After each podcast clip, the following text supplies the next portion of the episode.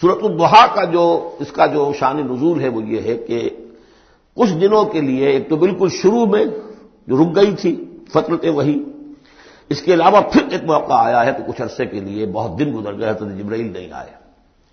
اور آپ کے اوپر ایک شریف قسم کی جو ہے وہ پریشانی تاری ہو گئی۔ کچھ لوگوں نے بھی تانا دینا شروع کر دیا۔ کچھ عرصے سے محمد تم نے کوئی نئی وحی نہیں سنائی، کیا ہوا؟ تمہارا شیطان کیا چلا گیا بس اب کوئی ایسا بھی بتایا گیا کہ ایک دفعہ کہیں بتوا کر کئی راتوں تک آپ رات کو اٹھے نہیں۔ تو کہا وہ تمہارا شیطان تمہیں چھوڑ گیا ہے، کوئی ساتھ کے رہنے والی عورت جو تھی کہ رات میں نے سنی نہیں تمہاری کوئی پڑھنے کی جو تم پڑھا کرتے تھے شاید شیطان تمہیں چھوڑ گیا ہے۔ خود آپ کو جس قدر ایک اشتیاق رہتا تھا کہ وہی آئے اور آپ کی وہ روح کو جو ہے مزید اور غذا اور تر و تازگی جو ہے وہ مسلسل ملتی رہے، اس کی وجہ سے یہاں تک آتا ہے کہ دور فرماتے کہ اس درجے میں رنج اور غم میں تھا کہ میں سوچتا تھا کہ میں پہاڑ کے اوپر چڑھ کر اپنے آپ کو گرا دوں۔ بر بنائے تب بشری اس درجے حضور کے اوپر جو ہے، یہ شاخ گزر رہا تھا کہ وہی کیسے بند ہو گئی۔ اور اس میں یہ بھی تھا کہ اللہ ناراض تو نہیں ہو گیا۔ کیا مجھ سے کوئی خطا تو ایسی نہیں ہو گئی؟ یہ سبب کیا ہوا ہے؟ یہ ہے وہ کیفیت کہ جس کے اندر یہ آیتیں نازل ہو رہی ہیں۔ اور اب آپ اس کو سمجھ لیجیے کہ اس کا نفسیاتی اور انسان کی باطنی کیفیات کے ساتھ کیا تعلق ہے۔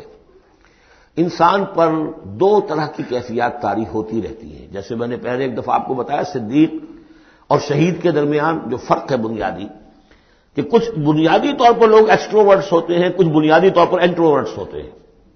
ایکسٹروورٹس کھیل کود، بھاگ دوڑ، لوگوں سے ملنا جلنا، گفتگو ہے، اسے دھکا دے دیا، اس سے مذاق کر لیا، اسی میں وہ خوش رہتے ہیں، بڑے بغل رہتے ہیں۔ تنہائی انہیں کاٹ کھانے کو دوڑتی ہے۔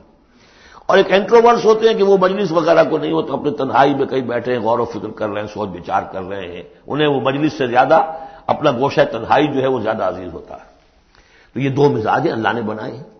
اسی طرح ہر انسان کے اوپر آلٹرنیٹلی کچھ کیفیات آتی ہیں، جس کو ہم کہتے ہیں میرا موڈ آف ہے۔ ایک طرح قبض سا ہو جاتا ہے طبیعت میں۔ طبیعت میں بندش سی ہوتی ہے۔ کسی وقت اسی شخص کے اندر پھر انشراسا ہو جاتا ہے، پھر ہنسنے بولنے کو جی چاہتا ہے، گفتگو کرنے کو جی چاہتا ہے۔ یہ کیفیت جب انسان کی روحانی زندگی سے متعلق ہو جائے، تو اس کو پھر صوفیہ نے نام دیا قبض اور بست کبھی طبیعت میں انشراح ہے امبسات ہے، طبیعت جو ہے وہ آبادہ ہے۔ ہر چیز میں روشنی کا پہلو آدمی دیکھ رہا ہے۔ ہر چیز کے اندر آپ کو معلوم ہے، ایک تاریخ رخ بھی ہوتا ہے کسی معاملے کا اور روشن رخ بھی ہوتا ہے۔ اس وقت انسان روشن رخ کو دیکھتا ہے۔ اور ایک وقت میں آتا ہے کہ طبیعت میں بندش سی لگ گئی ہے جیسے اندر کوئی کوئی پکڑ لیا کسی نے۔ اب طبیعت جو ہے وہ بھی اپنے اندر وہ انقباز محسوس کر رہی ہے اور پھر آدمی پیسیمسٹک ہو جاتا ہے نا امید سا ہوتا ہے۔ پھر اسے ہر معاملے کا تاریخ پہلو زیادہ نظر آنے لگتا ہے۔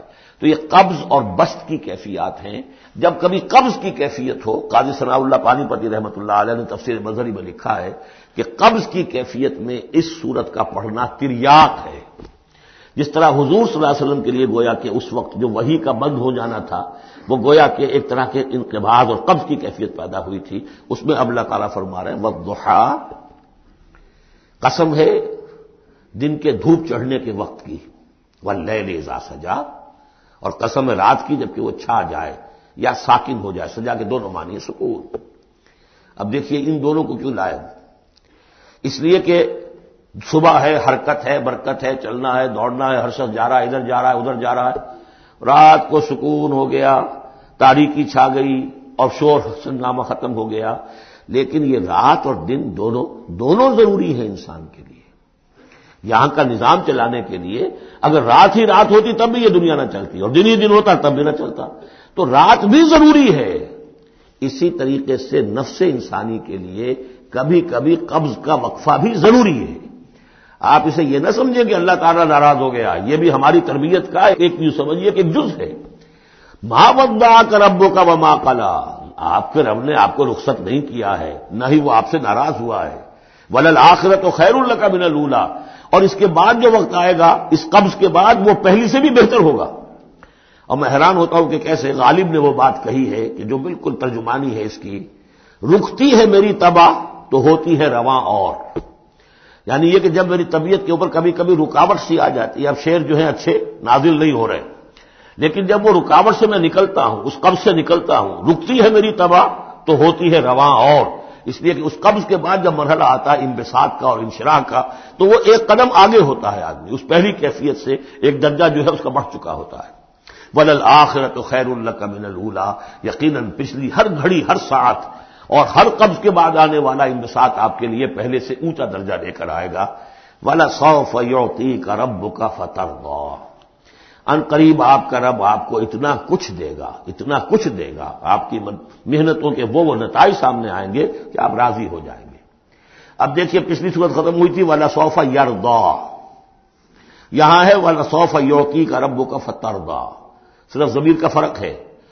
کیونکہ صدیق پر وہی نہیں آتی، براہ راست خطاب نہیں کیا جا سکتا۔ وہاں وہ سیگا جو ہے، وہ غائب کا ہے۔ والا صوفہ یار اور چونکہ نبی وہ ہے جس پر وہی آ رہی ہے، براہ راست مخاطب ہے، تو فلا سو فیوتی کا رب کا فتح آپ کا رب اتنا کچھ دے گا کہ آپ راضی ہو جائیں گے۔ اب یہ کہ اسی قبض کی حالت میں پھر اللہ تعالیٰ اپنے احسان جتا رہا ہے۔ اور یہ بہترین ہے، کبھی طبیعت پر ڈپریشن ہو، اس طرح کی۔ اور قبض کی کیفیت ہو تو آدمی یاد کرے کس کس مرحلے پر اللہ نے میری دستگیری فرمائی۔ کن کن مراحل پر اللہ تعالیٰ نے مجھے مشکلات سے نکالا، اس سے وہ حوصلہ بڑھتا ہے۔ اور اس کو بھی سمجھیے کہ اسی انداز میں علم ججد کا یتیم الفاوا یہ سیرت النبی کے بڑے اہم حصے ہیں جو اس میں آ گئے ہیں۔ آپ کی پیدائش یتیمی میں پوسٹیورس چائلڈ۔ اب آپ تو پہلے ہی فوت ہو چکا ہے۔ چھ سال کی عمر میں والدہ گئی، آٹھ سال کی عمر میں دادا گئے۔ اور وہ یعنی جو آپ نے دیکھا ہے ابتدائی زمانہ زندگی کا، تو وہ یتیمی کا۔ علم یجد کا یتیم فہاوا کیا اس نے اے محمد آپ کو نہ پایا کہ آپ یتیم تھے؟ پھر پناہ دی۔ آپ کے لیے بندوبست کیا۔ دادا کے دل میں جو شفقت ڈالی۔ پھر اب کے تایا زبیر کے دل میں جو شفقت ڈالی۔ بدقسمتی سے ہماری تاریخ میں چونکہ بہت زیادہ عمل دخل رہا اہل تشیعوں کا۔ تو عبد المطلیب کے بعد فوراً ابو طالب کا نام آتا ہے۔ حالانکہ یہ غلط ہے تاریخی اعتبار سے۔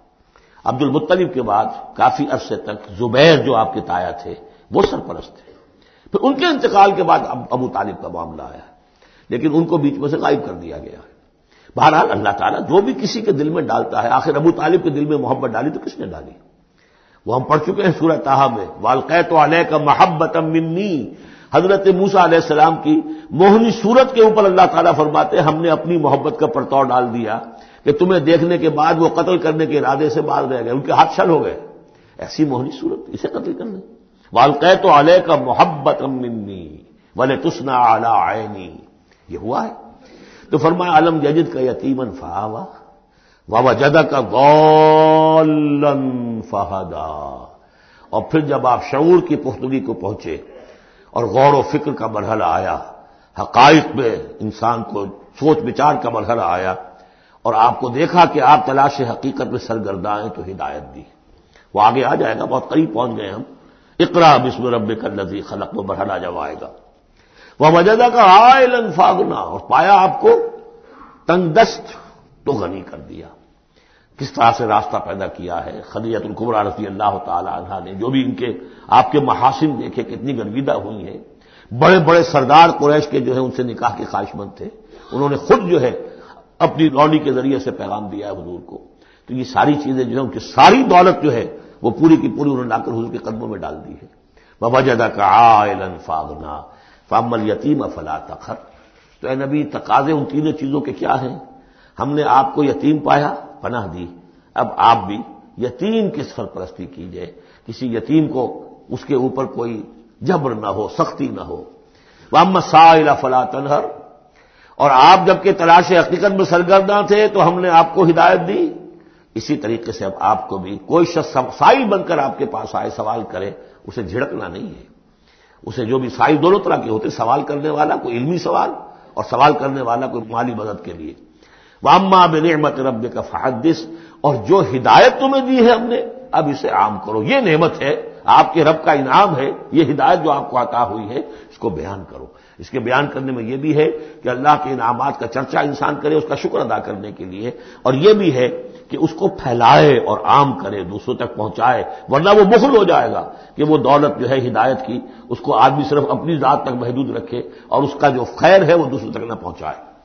بارک اللہ علی ولکم فی القرآن العظیم و نفانی ویا کم بلایات الحکیم۔